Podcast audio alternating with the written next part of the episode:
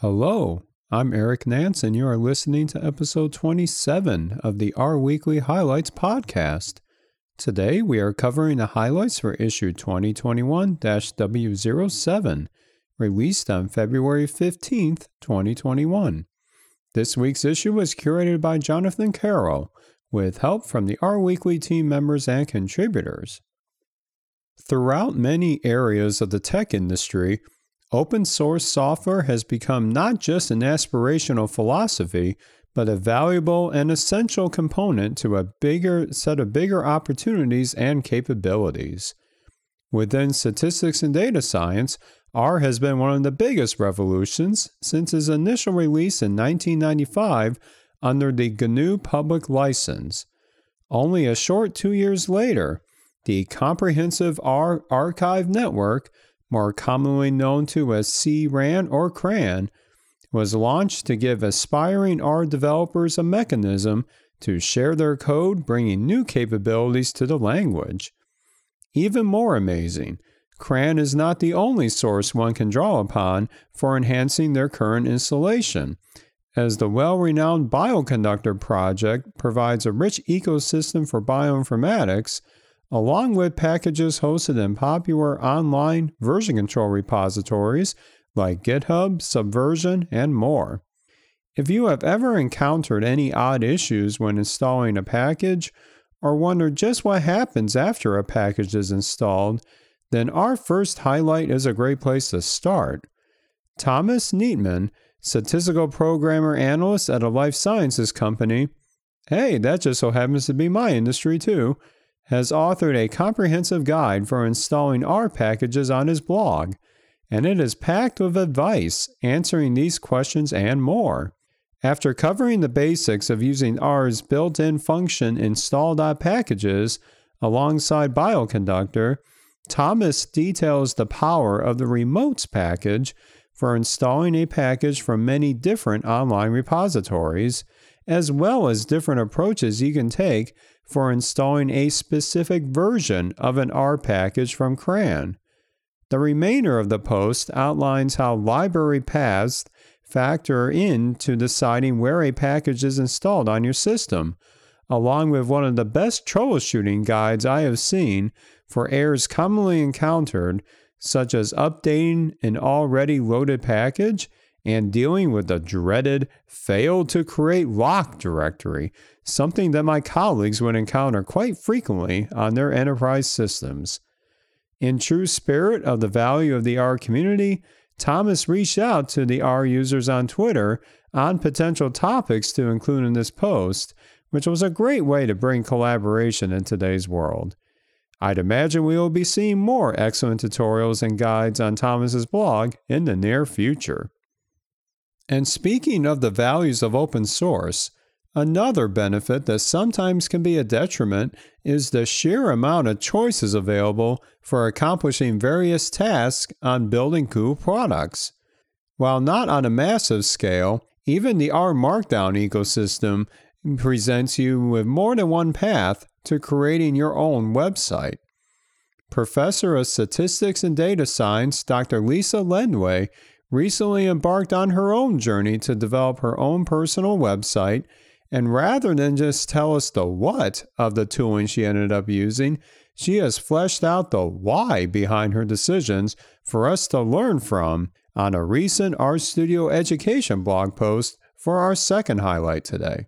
Lisa's first attempt was with Blogdown, the package bringing the Hugo static site generator to the R community and has been featured a few times in our previous highlights. Blogdown, and by extension Hugo, is a very powerful package with a large feature set, but Lisa found herself in a familiar situation of tweaking many details and not getting to her goal of the site completion.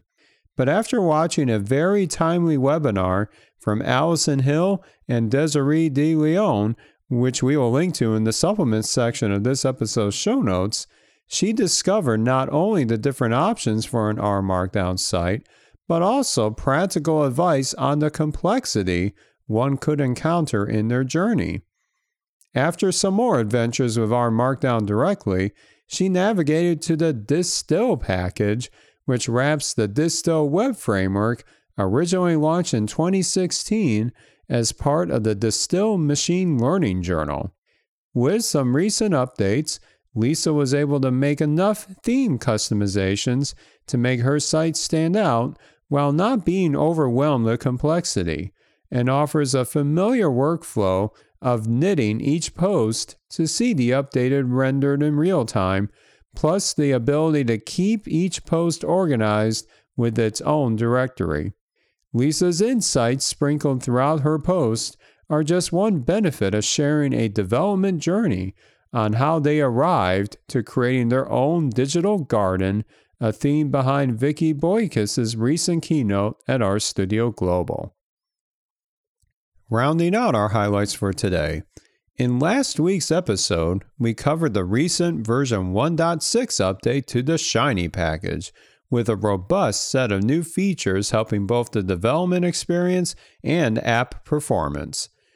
If you have seen the recently revamped Shiny Gallery available on the Shiny website, practically every application in that showcase makes excellent use of the capabilities in Shiny and other additional packages. While you might see authors of these applications share some details on the functionalities they selected and the code behind the app, sometimes we need slightly more information and a targeted demonstration to really nail the nuts and bolts behind a feature.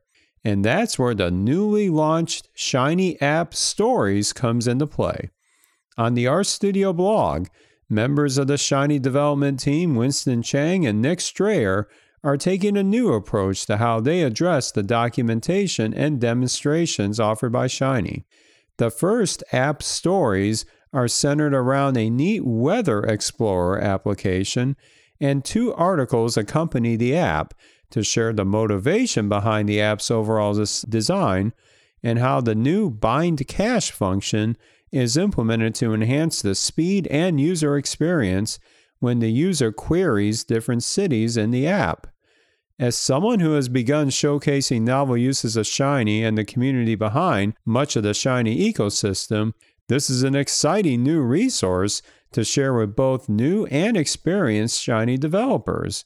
If you would like to hear more about Winston's perspective on where Shiny has been and is going, as well as Nick's take on novel uses of JavaScript within Shiny, you are invited to check out the recent episodes of the Shiny Developer Series, which will be linked to in this episode's supplement of the show notes. And those are your R Weekly highlights for today.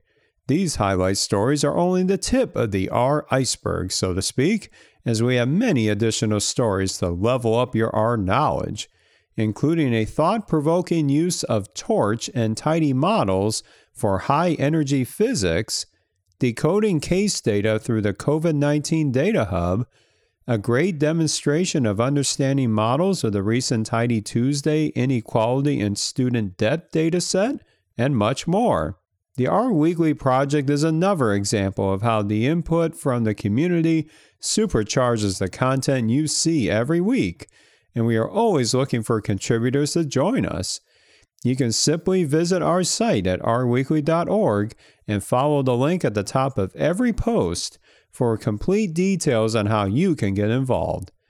And if this humble little audio podcast is giving you an added bonus to, in your R adventures, spreading the word on social media or leaving a review on the major podcast hosting platforms goes a long way to keep this going.